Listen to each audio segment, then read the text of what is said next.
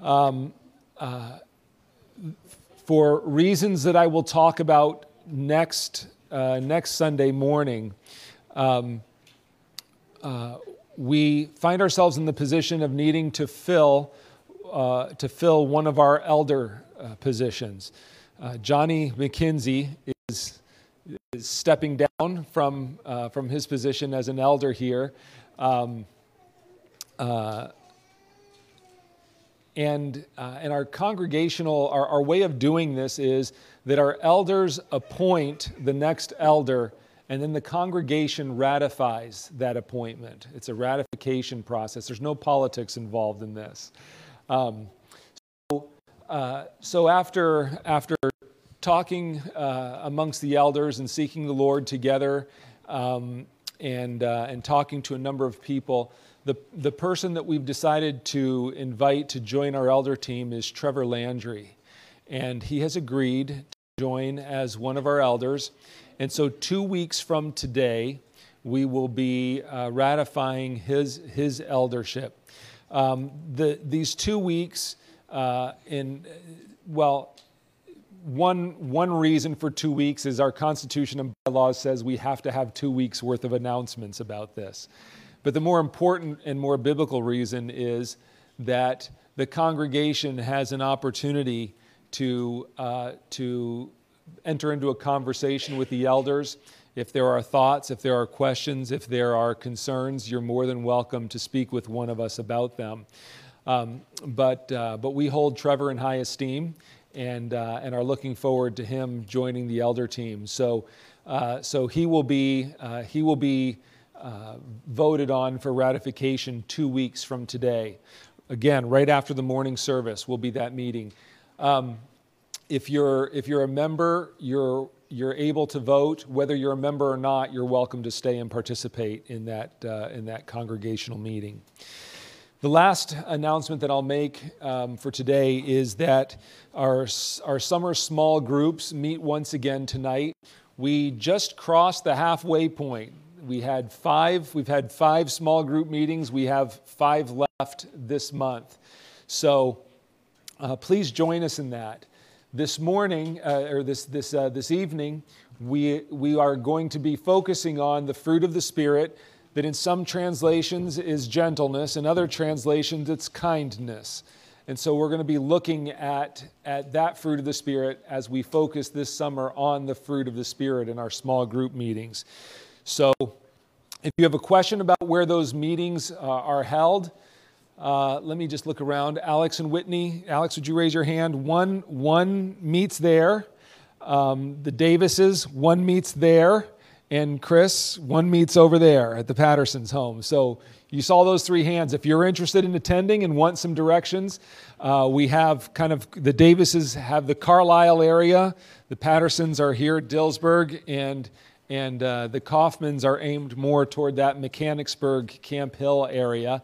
So if you're in one of those areas and, and uh, you would like to join us in our small groups tonight, we'd love to have you. Uh, see one of them, they can give you some directions. We meet at 6 o'clock, 6 o'clock on Sunday evenings. Please make sure that you get a bulletin and that you, um, that you have it with you throughout the week. And do be, uh, as, as Brother Matt already mentioned, do be looking out for the, uh, the email that comes. We send out an email once a week from the church with, with announcements on occasion, uh, a prayer request. And, uh, and in this case, there's an opportunity for the men to respond and indicate their attendance at the next uh, men's breakfast.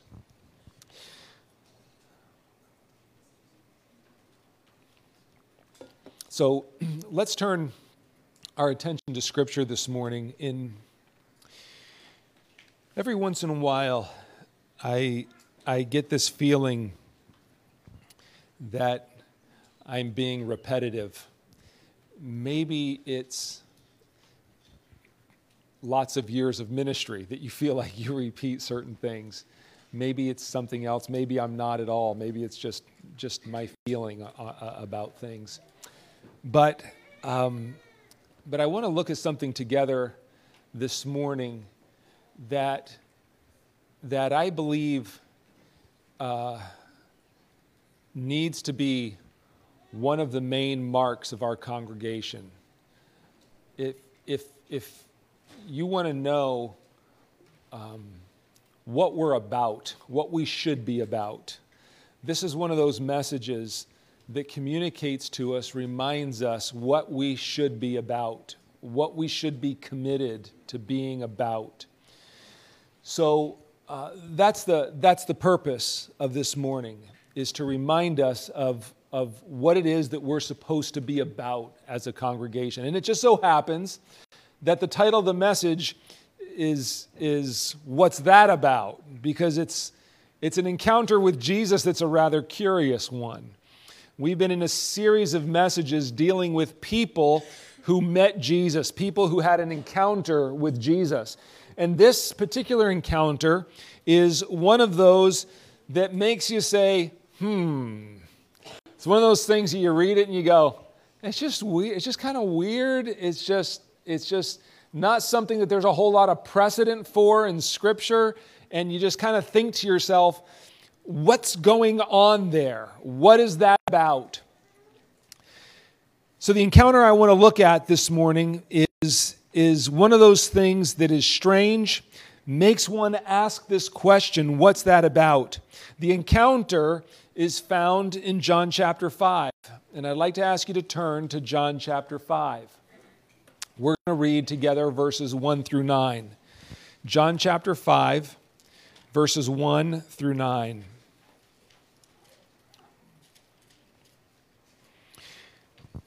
After these things, there was a feast of the Jews.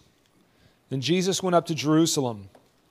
Now, there is in Jerusalem by the sheep gate a pool, which is called in Hebrew Bethesda, having five porticos. In these lay a multitude of those who were sick, blind, lame, and withered, waiting for the moving of the waters.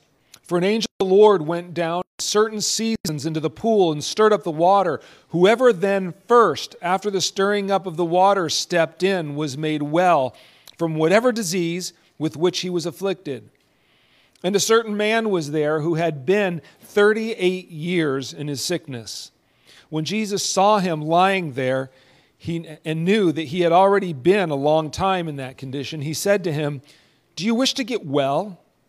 The sick man answered him, Sir, I have no man to put me into the pool when the water is stirred up. But while I am coming, another steps down before me.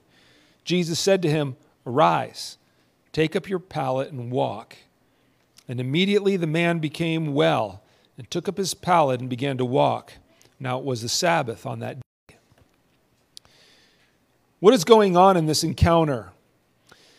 So, I, I, I'm going to ask us as we look at this text to look at it in three parts. And each time we look at a part of this text, I'm going to ask you then to take a step back with me and, and look beyond the details of the text and ask yourself, what's the point that's being made here? What's the main point? So every time you hear me say, let's take a step back, I'm asking us to, to ask ourselves the question, what's the point? What's the significance of what's going on here? There are three, I believe, very important truths that when we take a step back from the text, when we look at the big picture of the text, we're left with. And I think it's appropriate to say that, that this text drives us toward what is supposed to be the central mission of the church, quite possibly of the entire church, but certainly of our church as a fellowship. It's, key to understanding why we exist as a body. And please hear this. I think that this thing, this key, is, is probably going to be the, the central issue of our day. That going forward in time, this, is, this might be the thing that, that the world starts asking for and that we as the church are going to have an opportunity to offer and to provide. So let's look at this text this morning in three ways. I want to begin with what I'll call a strange situation. A strange situation. So the question arises when you read this text what in the world is going on in verses 3 and 4. Right? What's going on in verses 3 and 4? How many of you, toward the end of verse 3, have a parenthesis in your text? You got a parenthesis there? There's this insertion, this explanation. There's this pool called Bethesda. And, and people gather at this pool. It's a, it's a group of people that are described in verse 3 as people who are sick, blind, lame, and withered. People who are, si- who are, who are sick, blind, lame, and withered. And they all gather at this pool. And then the parentheses is inserted to explain to us why all of these people are gathered at the pool. What is this about? Well, it's about the angel that is in the pool, or at least that's the way it's described here the angel in the pool. So, so the idea that we just read is quite simple that every once in a while, without, without warning, without advertisement, nobody knows when's it's gonna ha- when it's going to happen, an angel descends. And every once in a while, this angel descends. The word that is used, the angel of the Lord went down at certain seasons into the pool. And, and when he enters the pool, he stirs the water. And the first person that gets in gets healed. First one in gets healed. Now, if you use your imagination even a little bit, there's all kinds of ideas that suggest themselves. One idea that suggests itself is it's kind of strange for there to be this kind of competition for a healing, right? First man in gets healed. I mean, you can imagine the chaos that ensues when the angel descends, right? The water gets stirred up, and all of a sudden you got a general melee people getting people diving in and and and trying to be the first one in the water in order to get healed um, uh, i don't know how attuned you've been to the olympics at all but in human terms sometimes it's close enough that we need instant replays i can picture two people diving in at roughly the same moment and and one person going in thinking to themselves I think I've got this one. And then they come up out of the water and they're just as sick as they ever were, and somebody else is healed. And the, and, and the thought of, wait a second, how did they get in before me? Right? The, the, the, the sense that there must have been of, of how can I be the first one to get in?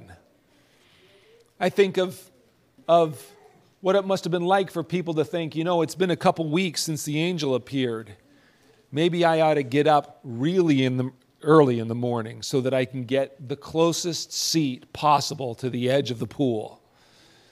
Because this would be about the time when we would expect to see this happening. Problem is this, you know, in the Old Testament when when when we have a description of how God led his people, and there was this pillar of, of uh, fire by night and the cloud by day. It tells us that sometimes the cloud would move every day, and then sometimes it'd stay for a year. And if you use that as a barometer, what you're left with is people having no idea when the water's going to be stirred. There might be three in a row, and then there might be a year before the water ever gets stirred again. If you take the text exactly the way it is, it presents an enormous number of questions, and you're left thinking to yourself, what in the world is going on in this text? God, what is going on in this text? Well, here's some considerations for you to think about. The first one is it's possible that what this text is about is a literal healing angel in the pool. I mean, I guess it's possible that this could literally be exactly what happened. Every once in a while, an angel jumps in the pool, starts stirring up the water, first one in gets healed. That's possible. I don't know. There's no precedent for it in Scripture. You'd have to admit that this is highly irregular, right? Highly irregular. By the way, here's another question Why Bethesda? Why is there not a pool in every town? Why is there only one pool in one place where an angel goes, right? You start thinking to yourself, okay, I, I, I, I'm having a hard time thinking about this as, as literal. It's, it's challenging to think of it that way. Here's some things we, we do know. It's possible that it's literal and it's meant to be taken that way. We can't rule that out.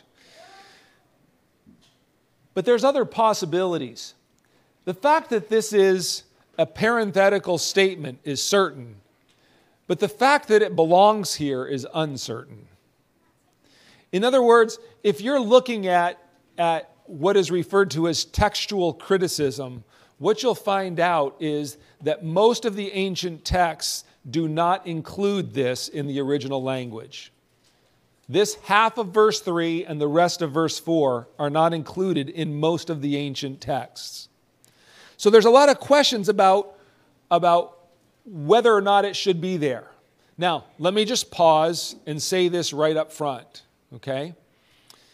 You're going to see in a second it's okay for it to be there, all right? It's not an error in Scripture. It's okay for it to be there. There's a reason why it's there. The question is was it written by the original author of the Gospel of John? And there seems to be a fair amount of evidence that it probably wasn't. That it was probably an addition sometime later on. And there's a reason for that that we'll get to in a moment. But there's a legitimate question. It's probably not part of the original text.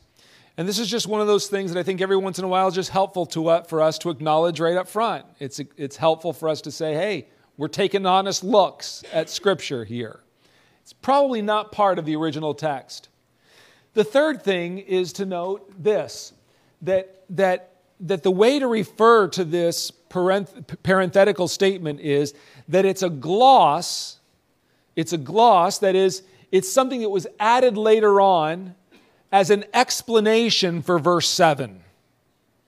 Okay? So imagine, imagine verses 3 and 4, that half of verse 3 and 4 is not there. And let's say you're not a resident of Bethesda. You don't know anything about Bethesda. And you're reading this text and you come to verse 7. And verse 7 says this The sick man answered him, Sir, I have no man to put me into the pool when the water is stirred up. But while I am coming, another steps down before me. If you read that, without the explanation of verses 3 and 4, you'd have no idea what's going on. You'd have no idea what's going on. And so, what seems to be the case is that the writer of the Gospel of John was writing to an audience that was familiar with the Pool of Bethesda, and that later on people became aware that, that as the book circulated, many of the readers had no idea what was going on at the Pool of Bethesda. And so someone took it upon themselves to, to add this in as an explanation to help, to help people who weren't familiar with the situation to know what was going on in Bethesda that would, have, that would make sense of verse 7. Okay? That seems to be what's taking place here. Now, here's, here's the last two things that I think are important for us to recognize about the text. there's two possibilities. If this is not a literal healing angel in the pool, there was this, this ancient tendency to explain things that they did not have an explanation for, to explain them supernaturally or mystically. The gods did it. The gods did it. So it's very possible that what we have in the pool of Bethesda is, is, a, is a pool that may have had some healing properties. Maybe there was something in the water that made it good for some people. And because that pool had done something good for some people, a legend developed around the pool. A legend that it had healing power. It's also quite possible that there was an artesian kind of thing going on there, an underground kind of spring, where every once in a while water would get trapped or, or uh, uh, uh, air would get trapped, come bubbling up to the surface, and that part of the mystique of the place was when the when the when the water bubbles, that's when its healing properties are the greatest. And it would have been very much in keeping with ancient thinking to say, well, it's God putting an angel in the pool. So, so when the water bubbles jump in, first one in gets healed. It would have been, it would have been a, a story, it would have been a story that might have had some basis in truth that took on a life of its own and became a popular spot for everybody that was sick to come get healed. Now, I don't know if doctors do this anymore. How many have read books back, way back in the day, that people would get a certain disease? Um, I don't even know, remember. Um, I feel like one might have been rheumatism. And they'd tell you, whatever you do, don't keep living where you're living. Go, where would they tell you? Go, go to Arizona, where the air is warm and dry. It'll be better for you there. Right? I mean, that's possible. How many are vaguely aware of there being pools of water that people believe have certain healing qualities about them? Right? Maybe. Maybe. Maybe there's some water that's good for you to soak in. Let's say it's got certain rich mineral qualities that make it healthy to bathe in. Well, you can see how a story, how a belief would evolve around such a place. Let me pause and take this one step further. My brothers and sisters, we're talking about times when people did not have the kind of resources that you and I have today. And people lived desperate. People lived desperate. If there was chance for healing anywhere, people would go find healing. There was a chance. So you've got this, you've got this, this pool of water that may or may not have had healing properties. Let's give it the benefit of the doubt. Let's say there was something about the water that was good for some conditions.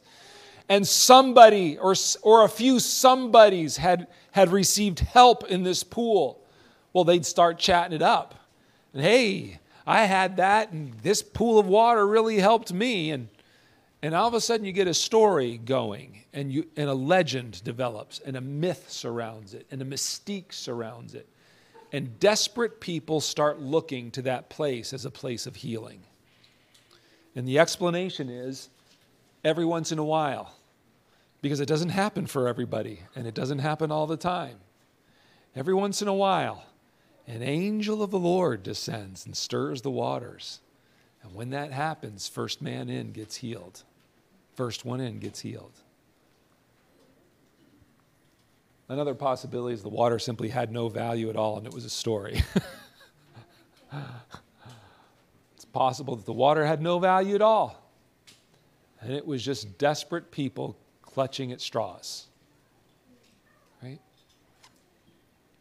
The point is this it may be literally true that for some reason this place got visited by an angel on occasion and people got healed.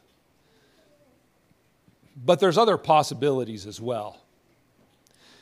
This is where I say, having looked at the angel in the pool for a minute, let's take our step back. Okay? Our step back is simply this human beings need hope.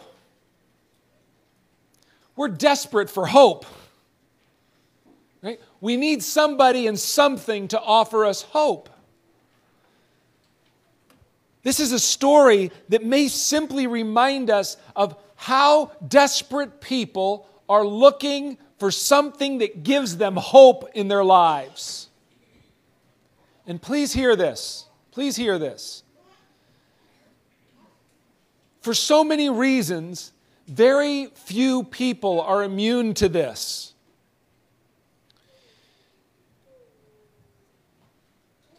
There are people who have a personality that inclines them to, to live with certain fears.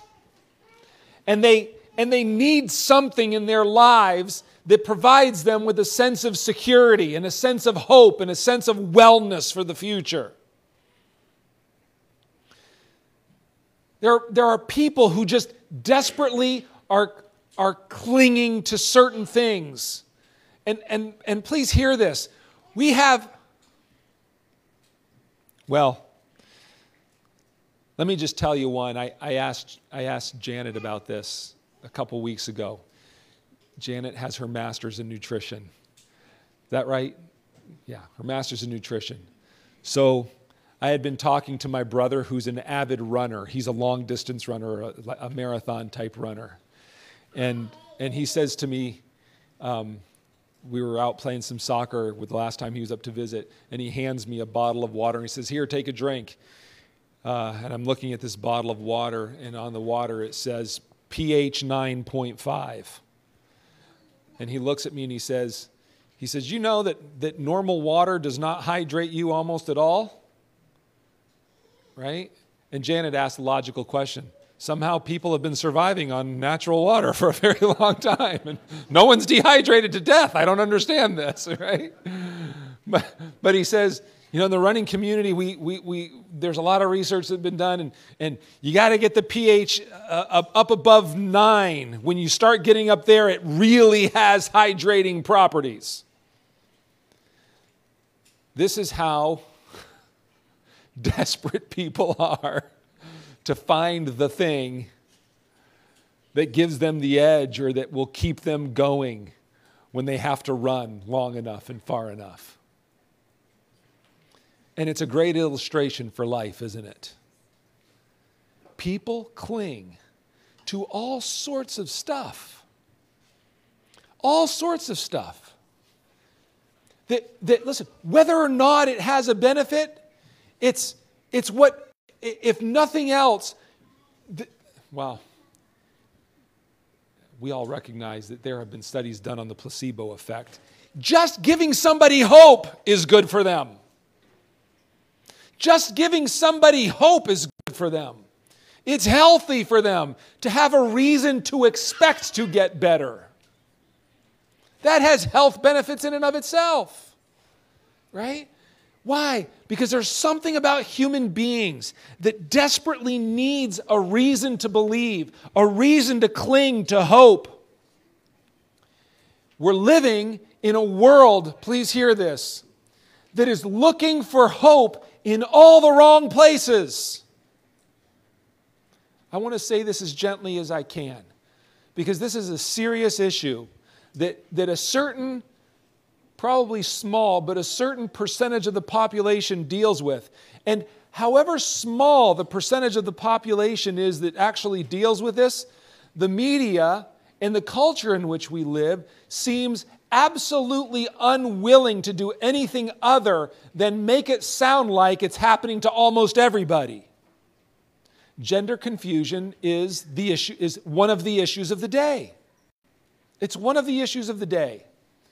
And let's just say that there's a certain percentage of people for whom that is a legitimate problem. It's a legitimate issue. Listen to this. As believers, our hearts should break for someone that is struggling in such a profound area of life. That would not be easy to deal with. But please hear this. Just because we have the technology to reassign people doesn't mean that's the hope they need. It doesn't mean that that's where our hope should be placed because if we can just reassign their gender, that will clear up the problems, that will clear up the struggles. Thus far, what we know is statistically, it doesn't accomplish that. What we have is people who are desperate for hope, and they're, and they're willing to grasp at straws to find hope. They're willing to grasp at straws to find a solution. It's a scientific version of an angel in the water. Jump in. We can, we can make you well. You know, when I was thinking about this, the scripture that came to mind was Jeremiah chapter 2, verse 13, in which God tells his people, There's a couple things you've done wrong. You have forsaken me, the living God, is one. The thing you've done is you have gone and you have dug up, dug up cisterns that don't hold water. The idea is you've tried to find solutions that can't really help you. If you haven't found your help in me, you've turned to other things that can't actually help you. We have, we have a crisis in our culture that, that in our desperate run, God, we are trying to solve human problems that can't be solved apart from Him. And so we're digging up cisterns that can't hold water. They can't hold water.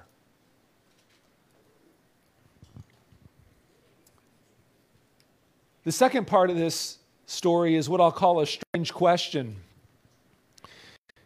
In John chapter 5, verses, verse 6, Jesus says, Do you want to get well?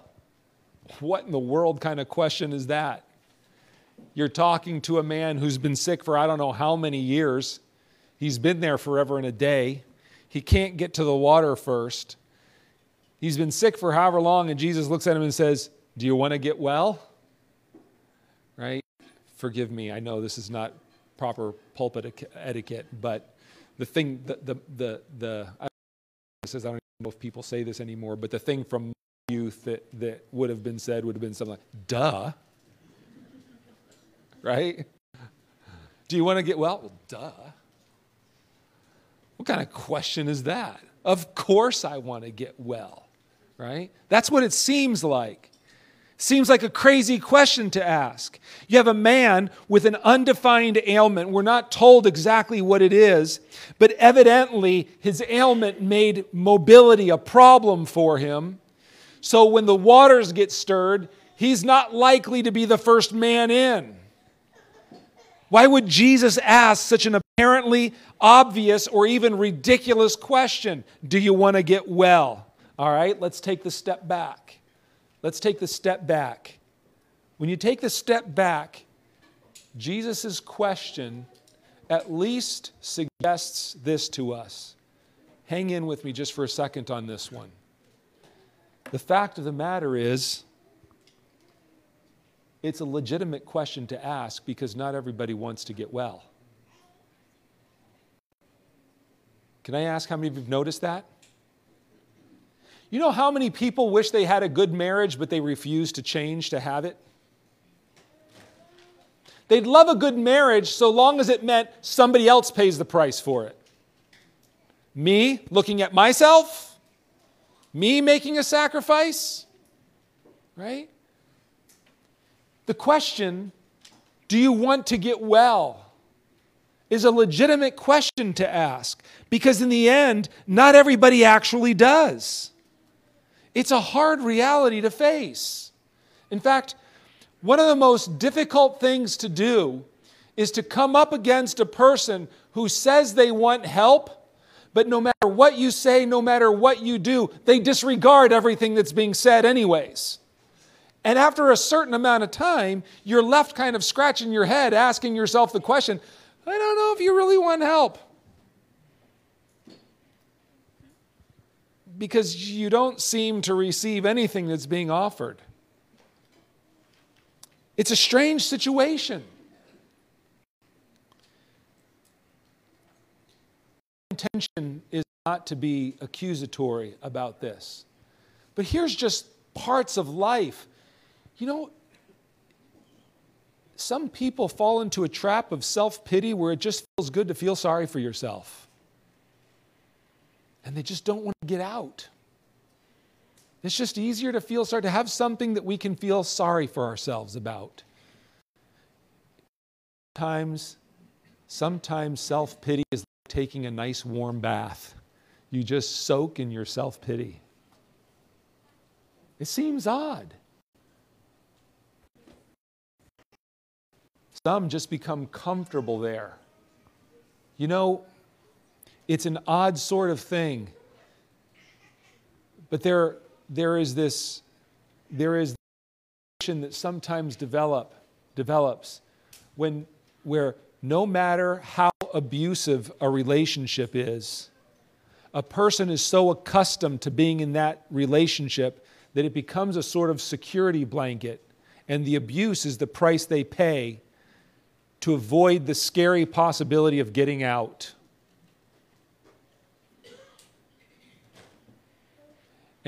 And, stepping aside is too scary. So I'll just keep taking a beating. It's a, it's a question of which situation is more comfortable. Which one is more comfortable? Some don't want the work or the effort. Please hear this. The question Jesus asked, Do you want to get well? In, in most things in life, getting well is not a simple proposition. It takes a certain amount of energy, a certain amount of effort. There are some that seem to just not want the work or the effort that's involved. And then there's this some people don't want to get well because their particular sickness is related to a particular sin that they love. And the love of that sin is too great. The love of that sin is too great to be willing to do what it takes to get well.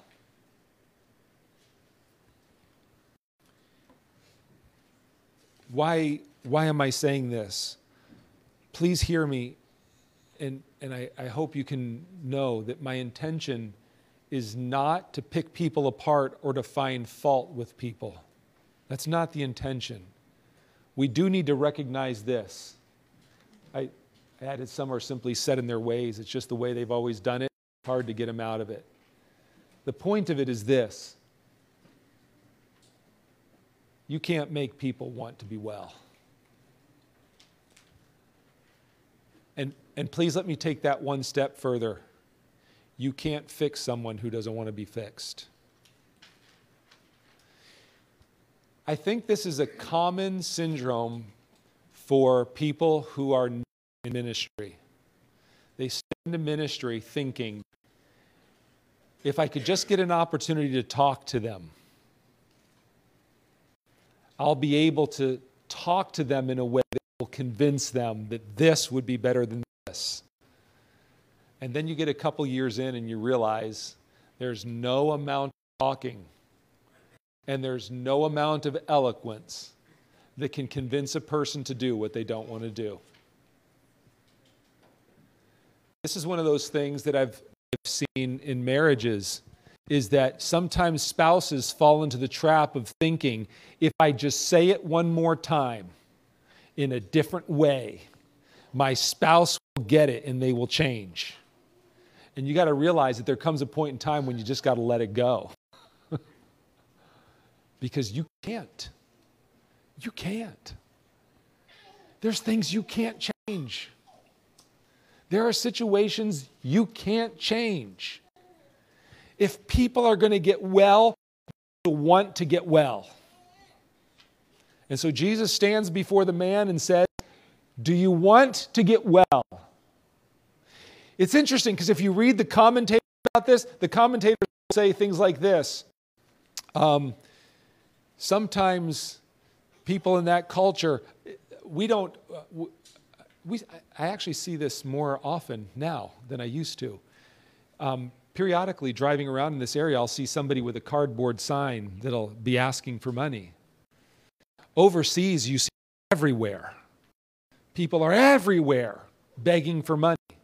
Many of which don't ask for, don't, don't hold up a sign, they just come with their hand out. They're just asking, they're just asking for money, right? Commentators say that, that, that in certain cultures, in places and times, that becomes so much a part of people's lives that, that when we start thinking about the alternative. If I wasn't in the position to beg, I'd have to go to work. That for some, it just becomes easier to stay in a life of begging for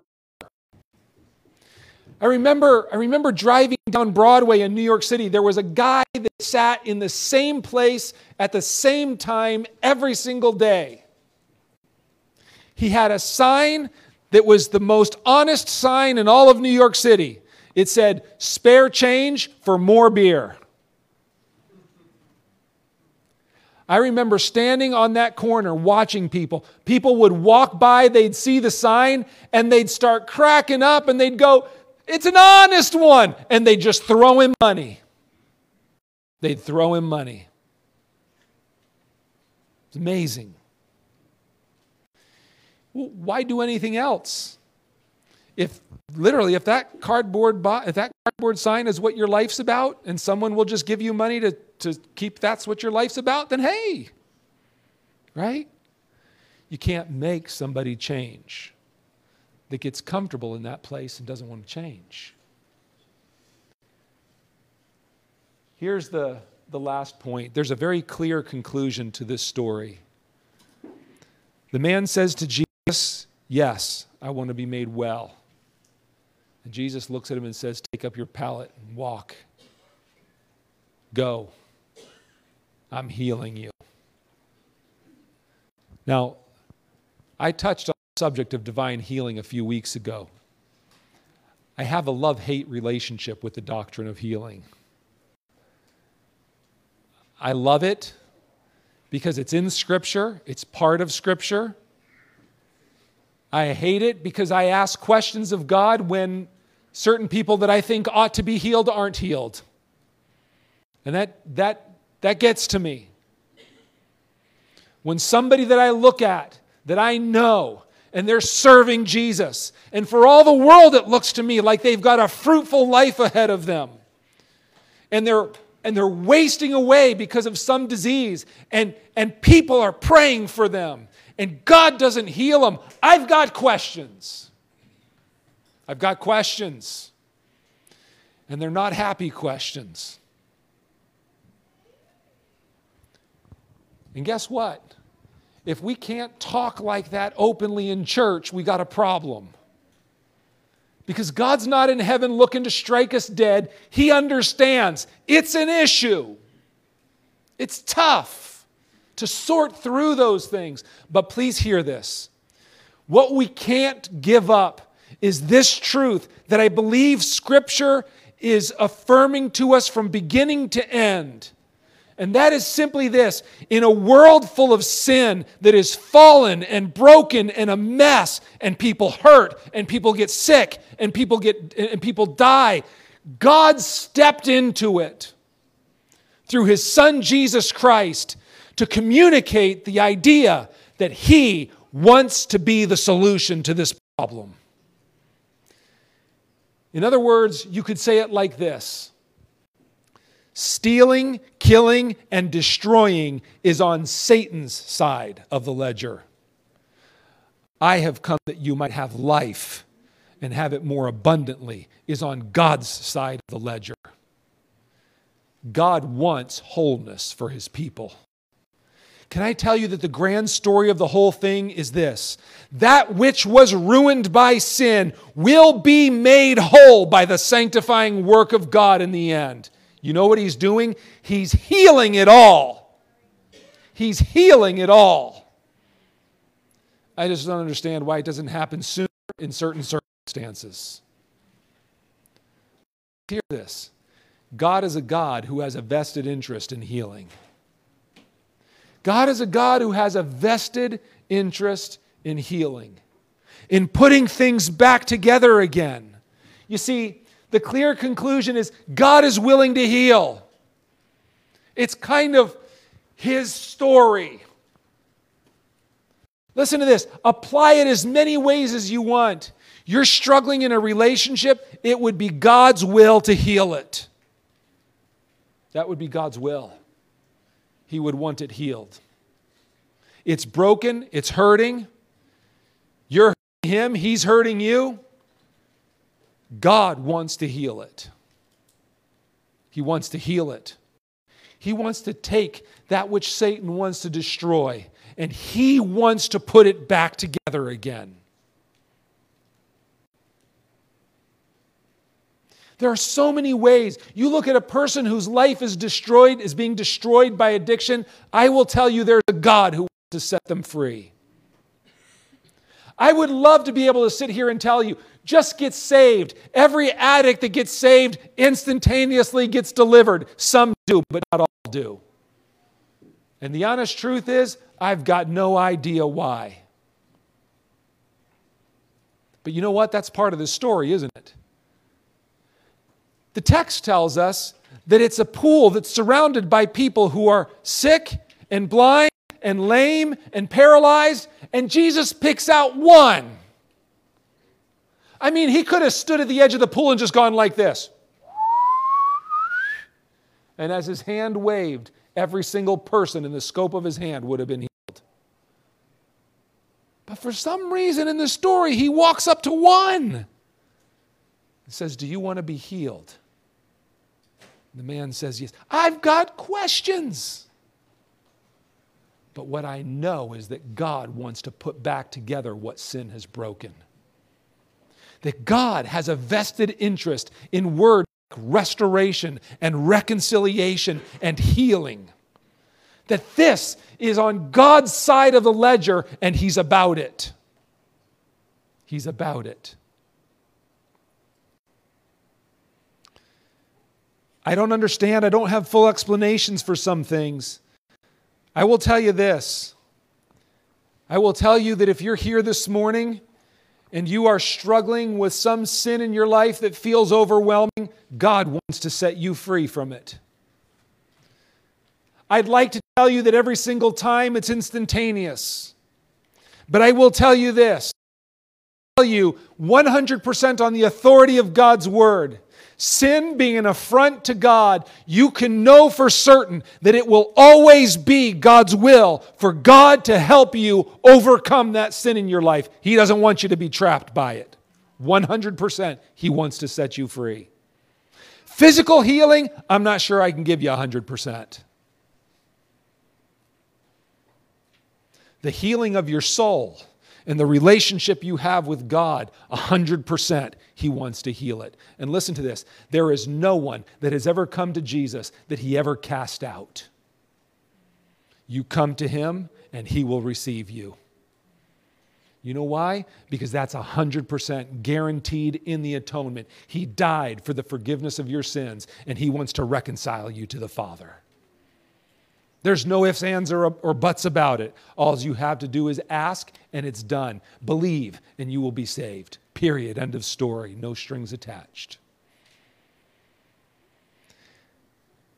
The point in the step back is while I have many questions, I can say that God is willing to heal. It's a demonstration of God's power, it displays his power. But the step back is this. Verse 14, we didn't read it, but let me read it now. Afterward, Jesus found him in the temple and said to him, Behold, you have become well. Do not sin anymore, so that nothing worse may befall you. Let me just tell you real quickly what Jesus was not teaching. Jesus was not teaching karma. If you do too many bad things, something bad will happen to you. That's not what Jesus was teaching here. You take a step back and you look at that verse, and here's what Jesus is intending to communicate. It's something like this sin is more dangerous to you than that physical ailment you had. Your body was healed, but don't keep living in sin because you could die completely healthy and go to hell. You see, the point of the story is this that Jesus looks at a man whose body he has healed and says, There's a more important healing that you need. And that's the one I want most for you. You see, because, because the Lord Jesus, let's take the word healing out and let's use a different word. What he wants for us is wholeness. What he wants for us is wholeness. He wants to reconcile us to the Father. Listen, so that we can sing to him, It is well with my soul. It is well with my soul. He's looking to build wholeness into us. Jesus' desire was to bring wholeness to this man. It had started with physical healing, but he wanted it above all to be spiritual healing. The man was well physically, but Jesus wanted him to be well spiritually. Listen, morally, and therefore eternally before God. That's what Jesus wanted for him. And my brothers and sisters, this is where we close. I will probably refer to this scripture again a number of times over the next few weeks. I absolutely believe that it needs to be one of the theme verses of the modern day church. That one of the themes of our day is this. It comes from, from 2 Corinthians 5 18 through 20. God was through Christ reconciling the world to himself and has committed unto us the work of reconciliation. We are living in a broken world that needs healing. It needs to be reconciled to God. It needs to be reconciled.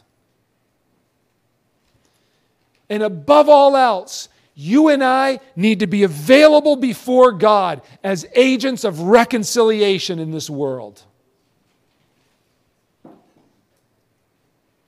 There are more important things than posting every thought and every opinion on Facebook. The gospel of reconciliation is what drives the church. It's the gospel of reconciliation. Be reconciled to God. Why?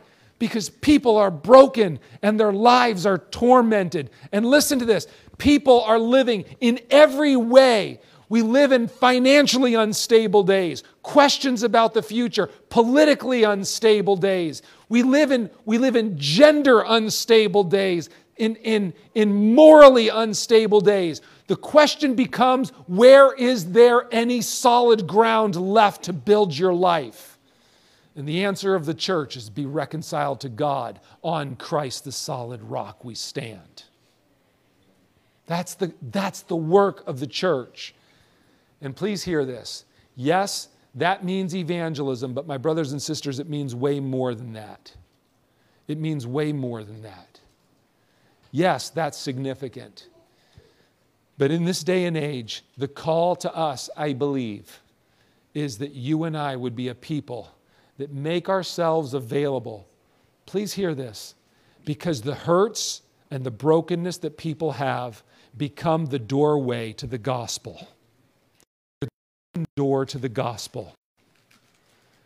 But they need to know how much you care about their lives, that you actually care about their marriages. They're not a project to, to, to just get, but you care about them as a person. And by the way, last, last thing to close with here is this. Listen, how many of you are 100% well? How many of you thank God you don't have to be 100% well to help other people get well? Amen? But how many of you know that it helps to have walked the wellness road a little bit? Can I, can I urge you, my brothers and sisters, please, please don't, please don't go soft on this. Please be willing to say to yourself, God, what is it that would be needed in my life for me to grow in wholeness before you so that increasingly my life becomes available to others that have need, that they can look at and say, What's the reason for the hope that is in you? They need to see something in us. They need to see something in us. So we can reach out a hand and minister to people around us. I, um,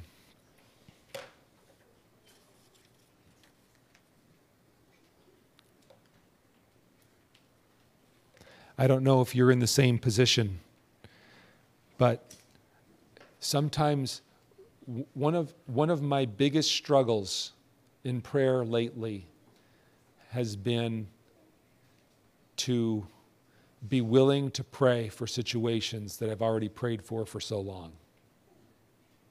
That's been a struggle for me lately. I've got some situations that I'm, I'm having a hard time keeping praying. Out. Because I just step back sometimes and I go, God, how long have I prayed about this? And it's not getting any better. It's not getting any better. Let us hold fast. I'm preaching to myself now, if you can't tell. Let us hold fast to a God who delights to reconcile. There are some marriages that I've been praying for for so long. God, would you step into this situation? Would you heal this situation? Let us be agents of reconciliation, willing to pay the price on our knees in prayer, willing to be whole ourselves so that we can reach out to people around us and offer them the hope that we have received in Christ. Amen? I'd like to ask you to bow with me. We're going to close in a moment of prayer. And I'm going to ask if our musicians would come and um, if they would just play.